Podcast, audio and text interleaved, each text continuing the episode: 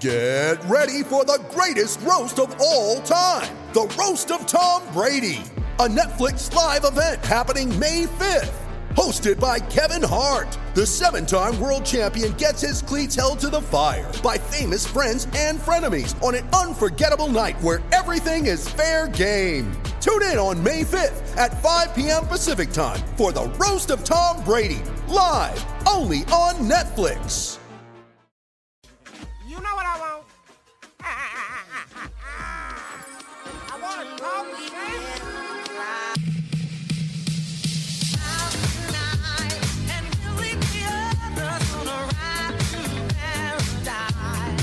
Hey everyone, how's it going? This is the Raptors Weekly Podcast, and you're listening to the post draft show. If you want all the live reactions and stuff, the Raptors Republic crew, we did like a four hour live stream, and uh, there was a lot of viewers, so that was cool. But if you want the less insights, more reactions, and I guess goofs and gags, uh, you can watch that. But today we're here for insights and insights only, basically. So I'm here with Zach Milner, who is a professional scout was out of the public sphere for about a year, is back into it, has written publicly for the Stepien, and coincidentally has seen every single Koloko game, 91 of them at Arizona. So he is somebody who has a tremendous amount of insights and information on this guy.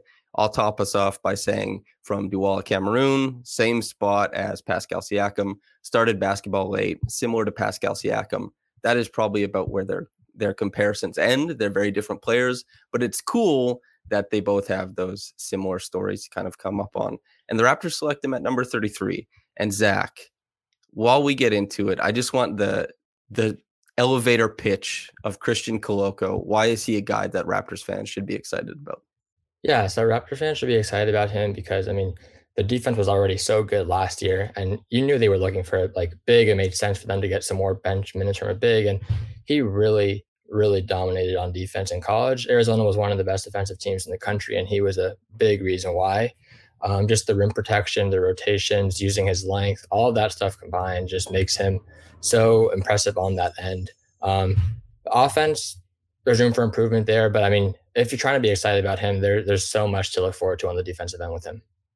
Okay, and when we talk about a guy really popping on defense, how do you parse through as a scout a guy who's good defensively for the collegiate level who may not track at the NBA level, and then identifying a guy like Koloko who you're supposed to say, okay, this guy is going to defend, hopefully not just you know at a decent level, but a high level at the NBA as well. Yeah. So in college, there's a lot of guards who aren't as dynamic as there are in the NBA. So you don't need as much mobility um, in college than you as you do in the NBA. And you can get by it. There's obviously some bigs in the NBA that aren't as mobile either, but, but yeah, in, in college, just there's not as dynamic guard, so it makes it easier for bigs to defend. Um, but but yeah, Koloko going to the NBA level, he's pretty mobile for a big. I mean, if you want to compare him to like, let's say Mark Williams and, and Walker Kessler, out of those three, out of yeah, out of those three, he is probably the one who has the best movement skills out of the three. Um, but yeah, so just separating college and NBA, I think a lot of it does come down to um, movement, but there's also different kind of pick and roll coverages and, and how teams are going to take advantage of that. Um, NBA is also a much faster game. There's more athletes, so you have to have quicker reactions time. Um, better feel, all that kind of stuff. Okay, so when we talk about pick and roll coverages, which I think is the the starting point for big men conversation, always on the defensive side of the floor, the Raptors they played a lot of different coverages.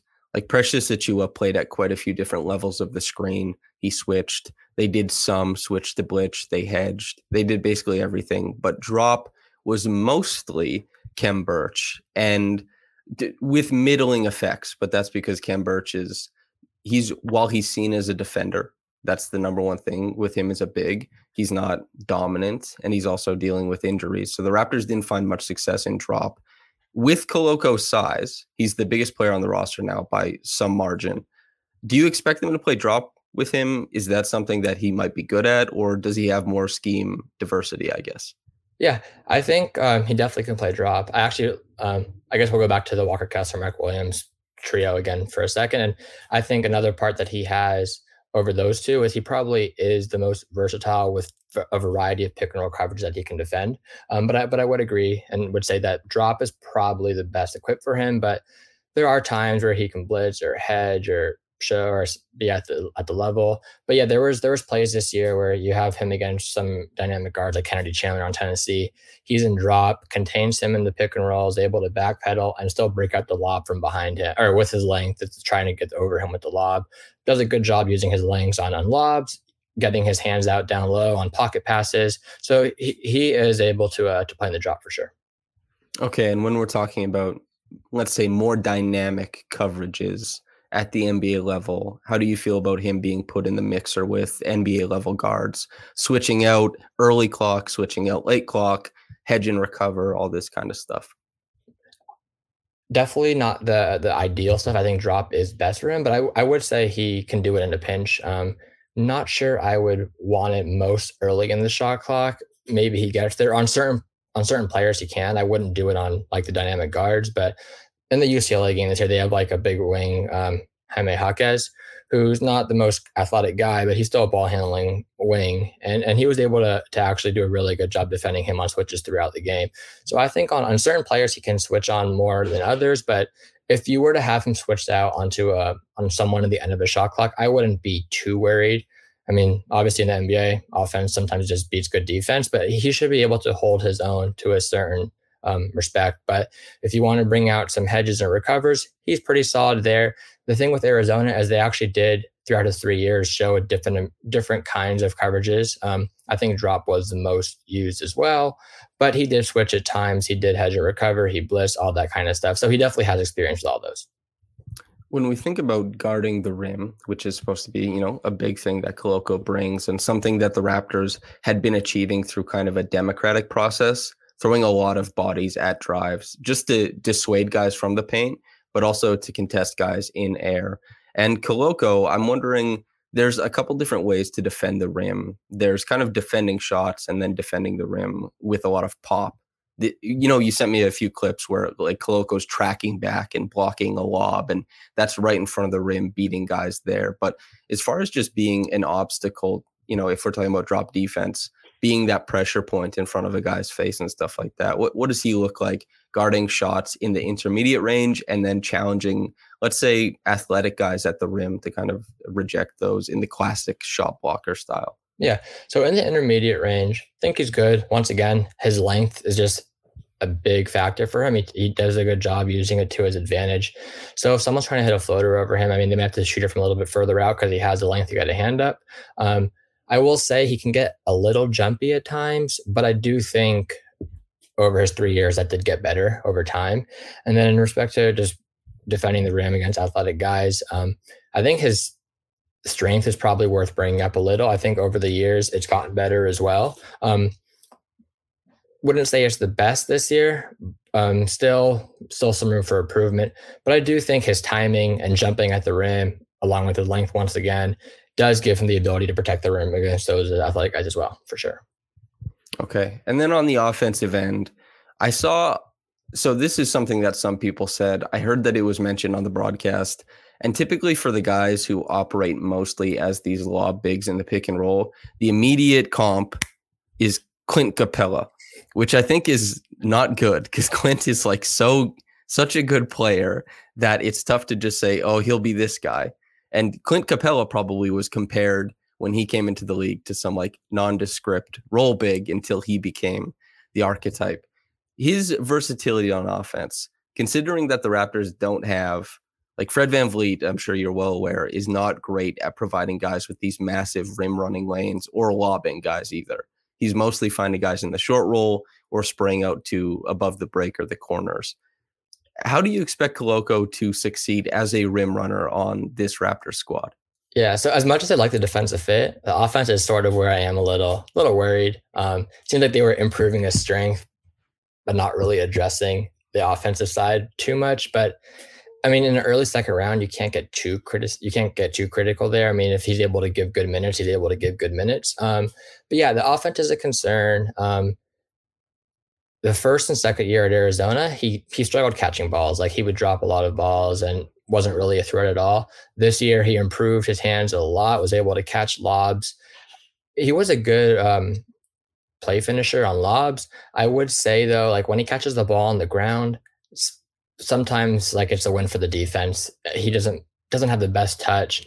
The decision making isn't the worst, but it's not good either. Um, I think like they would sometimes throw doubles at him when he had the ball in the post, and that's not going to happen at the NBA level. But if he knew a double was coming, he could make the right pass out of it. But if he was caught off guard by the double, he would either turn it over or he would take three seconds before making the right play. So um, I think the decision making could use some improvements. But yeah, the the offense and and as a role guy, I think with him, my hope for him where where he got drafted to at least make him viable in offense was to to get him with uh, a dynamic guard who was able to put pressure on the rim and, and draw the defense to them around shooter so he can be used as a, as a lob threat. That was, I think, the ideal way for him because without that, I mean, he's pretty much just a guy you want to put in the dunker spot, and that could get pretty clunky on offense. Of the high usage uh, pick and roll guards in the NBA, do you know which high usage guard puts the least amount of pressure on the rim? You can say it. I'm not going it's, to. It's Fred VanVleet. He is he's not going to put pressure on the rim. So that that is something that I thought was interesting. I guess some of this can be papered over by Pascal was getting way more pick and roll possessions as the season went on. He was it doubled in the playoffs. Like his frequency was quite high against the 76ers and he was also quite efficient in that play type. I think he was above 80th percentile. And and Pascal is like a pretty great table setter considering his size and his his skill set. So I wonder how much they go to Koloko with Pascal in the pick and roll. I wonder if Malachi Flynn is able to, even though he's he's like he was a pick and roll maestro, although he didn't do it through rim pressure and certainly doesn't do it through rim pressure. So I'm interested to see if they have any counters or combos. And then Scotty. Scotty is pretty good at finding bigs in like those insane tight windows for hit aheads, for lobs, and stuff like that. So I do wonder about that. But on Koloko's end, being able to scale up, I'm wondering about the jumper. And so in the star drill, 16 of 25 from three, 72% from the free throw line. Before we get into Koloko, I just want to ask you do you believe in the super highway from free throw percentage to viable jump shooter that is often parroted? Like, I'm curious what you think. I think it's a, a decent indicator to use, um, but I think there's just a lot of stuff that, take that take into account, and I think people can get carried away with it at times. Um, so I, mean, I do think it is a good indicator to use, and you don't want to use it too much. And like th- we've seen good shooters with not the best free throw percentages, and we and we've seen the other way around. So I think it is definitely a good indicator. I just wouldn't be like, oh, look, he shot this percent from the free throw line. He has potential to be a shooter. I'd want to look at a lot more, look at the form, um, look at the touch around the rim and all that kind of stuff. And going to form also, I'm not even someone who thinks you need the perfect form if the shot goes in, right? We've seen so many shooters over the years who don't even have good form if the shot goes in. I think it's more easy to criticize someone's form if they're not making shots, obviously. Right. So, as far as looking at form, looking at other indicating factors, what do you see with Koloko? You know, the 16 for 25 is really nice, but you can't honestly just extrapolate that into, okay, it's viable now. For some players, it does end up being a lot of guys from their summer in college, the NBA, all of a sudden they're there. But uh, what are your thoughts on Koloko for that?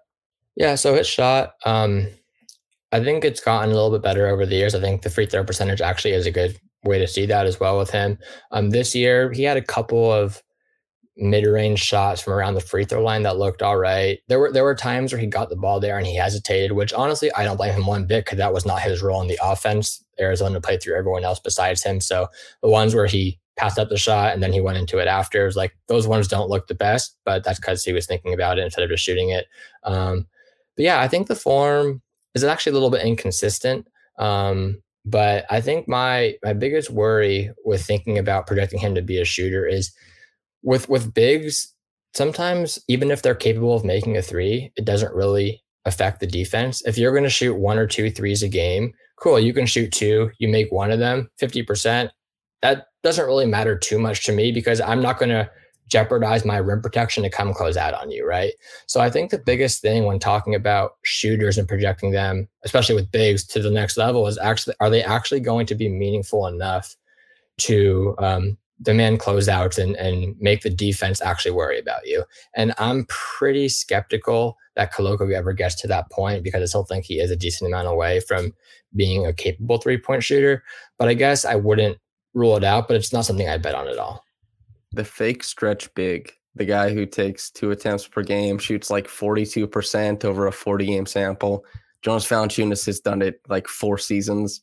And there's so it, many guys. Like yeah. there's there's there's Daniel Theis as well. Like Horford's not a fake stretch big, but there are times where teams aren't even closing out on Horford at times. Mm-hmm. So why would they close out on other people, right? It's just so much easier to have your big around the basket protecting the paint unless you have like a a few years ago, Brook Lopez was a perfect example of someone you would not leave open. And the volume was a big reason why, because he would just put him up without even thinking about it. Yeah.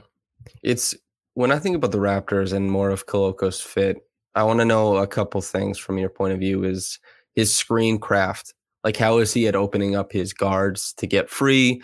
Fred Van VanVleet, until he had those injury problems post All-Star break, was a guy points per possession on or points per chance on second spectrum was was killing guys who went under and was killing with space, not at the rim, but as a jump shooter. And Pascal Siakam is a guy who likes to clear his guy, keep him on the hip, and get downhill. So good screen setting will loom large. That will be important um, to kind of supply the the best players on the roster. So I'm curious what you think about his craft as far as that goes. Yeah, so I don't think he seeks contact on screens. Um, mm. But he sort of just stands there Sometimes he shies away from the contact, but there are times where he also just stands there and makes good contact and it opens up the guard. So I, I'd say I'm probably somewhere in the middle with him, probably a neutral screen guy. Not ideal. Um, definitely can use improvement there. But one thing I will say with that is I think we've seen some bigs over the years um, make a pretty rapid growth in screening compared to their international film or their college film. It does seem like it's one that is easier to to improve on compared to other skills. So I think there is room for optimism there. Um, I think when it comes to, or another thing about him as well is even though he might shy away from contact at times, I think when when defenses show different coverages, I think he throws some slips in as well when the situation um, calls for it, which is good. He's not just doing a slip every time or not just standing there every time. He actually mixes it in, which is great. Um, as as, as um, what's it called? As as for um, flipping his hips on the screens, don't really see that too often um, to open up the guard. But I think there's a chance that that could have been because of how Arizona's offense was a lot. They were a lot of just side pick and rolls and, and going towards the middle. And they did a lot of DHOs as well, where they'd have some guy coming off the DHO. He either give it to them or if the defense is denying, he would keep it. Then there's another guy coming off and they'd have an opening there. So I'd say that the, the flipping the hips um, for screens might have been more um, how the team was more than him, but I'm not 100% sure on that part.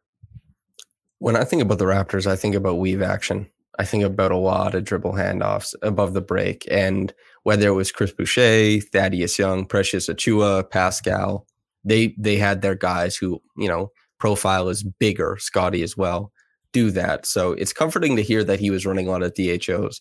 Was he somebody that like if he passes on the DHO and tries to transition to the next handoff, could he be jumped? or is he some somebody that you trusted above? The, let's say there's like 50 seconds left in the game. They're trying to run an action. He puts the ball on the floor. Are you comfortable he can get it to the next guy? Not really, no. I, I probably should have. I, I, should have probably clarified a little bit. A lot of his handoffs are more of like from a standstill. There are some DHOs as well. A lot of them are from a hand, uh, from a standstill though. So I guess not a DHO. There's no dribble. Um, there were a little bit of DHOs in there, um, but you're not the most comfortable there. You, I would say uh, with handoffs, with him just sitting at on the wing or something with the ball in his hands without dribbling, running guys around him. He is. You are comfortable with that though. Okay. And so this is going to lean on you as like the film guy. You've seen it. Nobody can go look this up. This isn't in the stats. Precious Achiuwa was somebody who very clearly had like outlier skills as a dribbler. And while it's messy sometimes, and sometimes it can be a bit erratic, clearly there's a fluidity there to kind of, if you want to scale it up to be able to do more things, which we saw this past season, that ended up being something that he delivered on.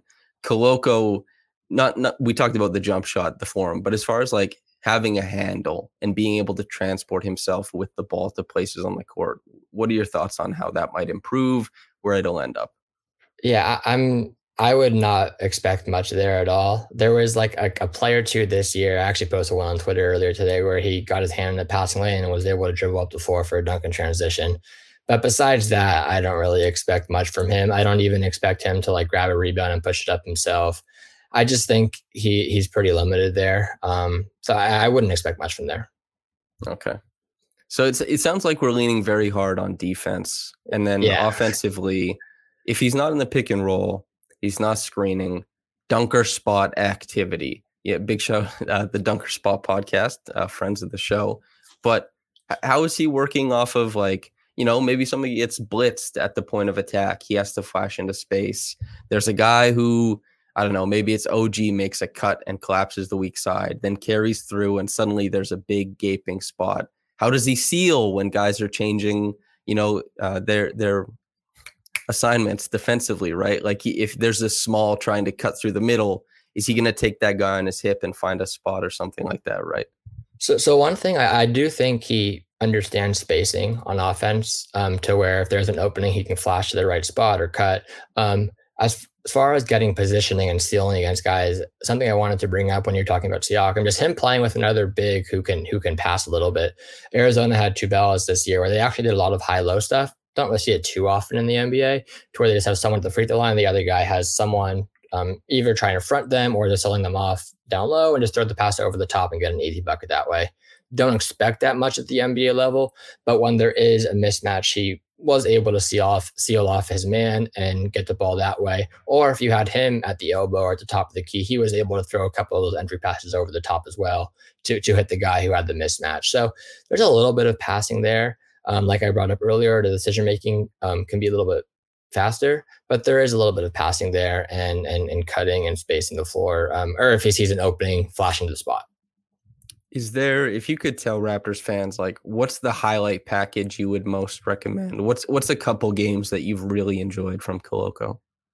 I'd say the TCU game in the tournament um, was probably one of the best offensive showings from him. Which, like I said, is we're we're talking more about the defense. But if you do want to have um, an optimistic look on the offense, I would say that one can give you that kind of outlook. And if he can do stuff like that more consistently, he even had like a nice up and under in that game. Pretty decent footwork where I've only seen him a couple times throughout his three years, but I think that one would definitely be one to to look at. And then if you want to see um, the defense, I would say the Pac-12 championship game against UCLA. I referenced it earlier where he was um, switching on to Jaime Jaquez, but his defense as a whole, that game was was pretty good. And the next thing I want to ask is as far as playing against other guys who made it to the NBA, are there any notable performances against, or even you, you talked about being able to seal a guy in the post? Is this like a, you know, and a decent NCAA guard that he, you know, he seals him in the post, he gets the bucket, or did this happen happen against like guys who we might actually see at the next level?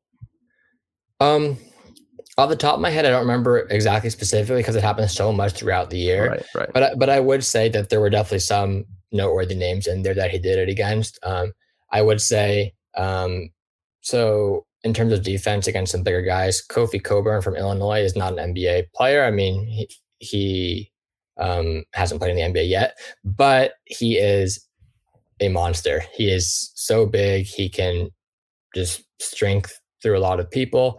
Koloko, there were times where he'd get back down and, and you could see the lack of strength against a much stronger big. But I think he did a really good job actually dealing with the physicality in that one, as well as using his length to try um, alter shots, even when not having the best um, positioning down low. I will say we haven't talked about it much. Um, the offensive rebounding with Koloko is, is really impressive. He uses his length well and he can tap back out to get another possession. On the other end, the defensive rebounding is probably one of the more concerning things about the defensive side of the ball. We said a lot of praise about it. The defensive rebounding could be a little bit better though. That is such a Raptorsy fit, you know, because obviously the Raptors they they have quotes. You know, most teams you don't get quotes, but the Raptors are saying like we looked at the percentages of what percentage of teams win when they win the possession differential by more than five possessions, and we're aiming for that. They artificially created possession differential. A lot of teams do it because they're good. The Raptors did it just to do it, and that ended up meaning that they were really bad at closing out their own defensive glass but they're demons on the offensive glass. So Koloko being able to do the one because well, Champagnie, Delano Banton, and Scotty Barnes were all 90th percentile or above in offensive rebounding rate. Um, in in their archetypes on cleaning glass, which is kind of funny since they all came from the same draft class. So I, I guess I'll ask you: Do you think Koloko can be 90th percentile or above in the Raptors system this next season? So is 90th percentile like at the position? Is that what you're at saying? The, at the yeah, so like cleaning the glass, it probably he'd be registered as a big. Yeah, 90 percent that. That's a lot to ask for That's as a big. tough. Like it's much Yeah. easier if you're going for the other positions. As a big, that's a lot to ask for. I'd have to bet against it just because we're going 90th. But I, I do think he'll be able to to have an impact on the offensive end. Um, back to the last question that you asked me about um, some notable NBA players that he might have played, though. There was a play that always will I'll, I'll always remember is his freshman year. Um, they were playing Baylor. This was Jared Butler's second to last year um, at, at Baylor before he entered the draft, and so it wasn't even his draft year. But Koloko got switched out to him on the perimeter in the corner, and this is when Jared Butler's in college probably had the best handles in college. I I'm I feel pretty comfortable saying um, those two years at Baylor he he had the best handles in college, and Koloko did an amazing job on the on the one possession that he got switched out to him on. Um, I actually remember it because this was Koloko's freshman year. wasn't playing much. Um, I know I've talked about how he's improved a lot throughout his career, but just thinking about it more, like he didn't play much early on his freshman year. His sophomore year, um, he actually got more minutes. A little bit disappointing his sophomore year, and now his junior year, he broke out and definitely deserved to be drafted. But, but yeah, the possession against Jared Butler from his freshman year, I'll never forget. And then in that game as well, he had like a behind the back pass that led to, like that was an assist or led to a foul. I don't remember exactly which one, but ever since that game, I'm like, oh, this guy's actually could be an NBA prospect going forward. And it took a little bit longer for him to get to this point, but it is cool to see. I guess the intangible stuff, which you may have talked to people who know about him, but you may have just been somebody who's been watching his game, who has seen how he comports himself. You know, what, what are your thoughts on Christian Koloko, the young man? Yeah. So I, I don't have the intel um, from the team on like exactly how he is as a person off the court or anything, but from what I've seen on the court and just over his three years is once again willing to improve, has shown the improvement, and I think seeing improvement with players who have been in college for multiple years is actually really important because if they haven't improved over one year to the next. Why would you draft them, right? Like you, you want to be able to see the improvement and hope that more improvement can come. So the fact that he's improved, I think, is, is very noteworthy seems like a very good teammate to they're always Arizona cheering each other on, all that kind of stuff. But he just seems pretty easygoing. Um, there were a couple times where maybe he put up a shot where he shouldn't, but he seems to play within a system as well, not think that he needs to get his numbers. So pretty easy teammate. Um, very easy guy to, to root for. Seems like he had pretty good vibes in the like because he's already started talking to a bunch of different people after being drafted by the Raptors, doing interviews and stuff like that, and seems like pretty chill. So that's nice to see. As far as what you think he'll become as an NBA player, projections are tough. So even just in the foggy vision of who you might expect Christian Koloko to end up as, what his game might look like in year five. What are your thoughts on that? Um, so like what he looks like in five years. Yeah. Um, I think he can be a rotation big. Um, if you can figure out how to incorporate him into an offense, um, whether it's making him be more of a threat or, or having a guard who can be a threat in the pick and roll with him. Um, if he can, like I said, I'm skeptical, but if the shot comes along and it's actually worthy, that makes it so much easier because then there's at least space, even if he's not the best shooter. If defenses are respecting that, there's at least space. Um, but yeah, I, I think as long as the offense comes around, you you have a rotation big just because of how good the defense can be. Um, a pretty mobile big who can protect the rim, who's smart, uses length, all that kind of stuff that we've touched on. Um, whether he can be a starter, I think that will mostly depend more on the offense. But even like, I- still think he can be a rotation player with the offense a negative, to be clear. Um, whether it comes to a start or not, I'm not sure yet. But but yeah, I think he can be a rotation player. Is there is there like a best case scenario that if you were just over the moon, you thought like this guy has these, you know, the the jump shot is going to develop. He's going to work really hard. He could he could carve himself into, you know, this type of player. What's the best case scenario? Best case scenario, um, not a big comparison guy, so I, I'm not going to bring up a name for that. I'm just going to want more time to think about that one. But I, I think if if the shot comes around, um, like you said, you, I would feel comfortable saying he can be a, an NBA starter um, on on a good team because if you just have that shot with the closeouts, you're spacing the floor, you have that kind of defense, and then you have the ability to to finish lobs there's just not much more you can ask for from a big. Obviously, best case scenario, the screening's improved as well. So, I mean, you're setting good screens, you're finishing at the rim, at least on lobs. Um, something to talk about. Actually, I actually have the numbers for you. Um, I don't think the touch is the best. Um, trying not trying to get negative here again, but mm-hmm. I don't think the touch is the best. Um, if we we talk about him in the restricted area all year, um, I have him down. I, saw he was 65.4% in the restricted area not bad. Um, but if you take away those easy dunks that he got, and obviously you can't take away dunks in general just because they're going to happen, but just on non dunks was only 51% in the restricted area, which for a big, you probably want a little mm-hmm. bit better than that. Touch isn't the best. Um, yeah, going back to everything else, if, if, if he's able to finish lobs, set good screens, space the floor, and then combine that with everything he could do on defense, that's definitely a starting caliber player for sure. That's that's nice to hear. From so I haven't really dug into the film yet. I mean, anybody who's watching this, the YouTube channel will have a breakdown from me once I I do probably I, have to watch a, a serious handful of games and kind of get familiar with more numbers. So uh, man, that that might not be for a little while, but it sounds like a guy who really has a shot at a second contract and maybe more. And in the second round, that's you know you're trying to make a guy that turns out to be an NBA player of consequence not a star or anything like that. You take them when they come. But it sounds to me like the Raptors have found that guy. Are you confident with that?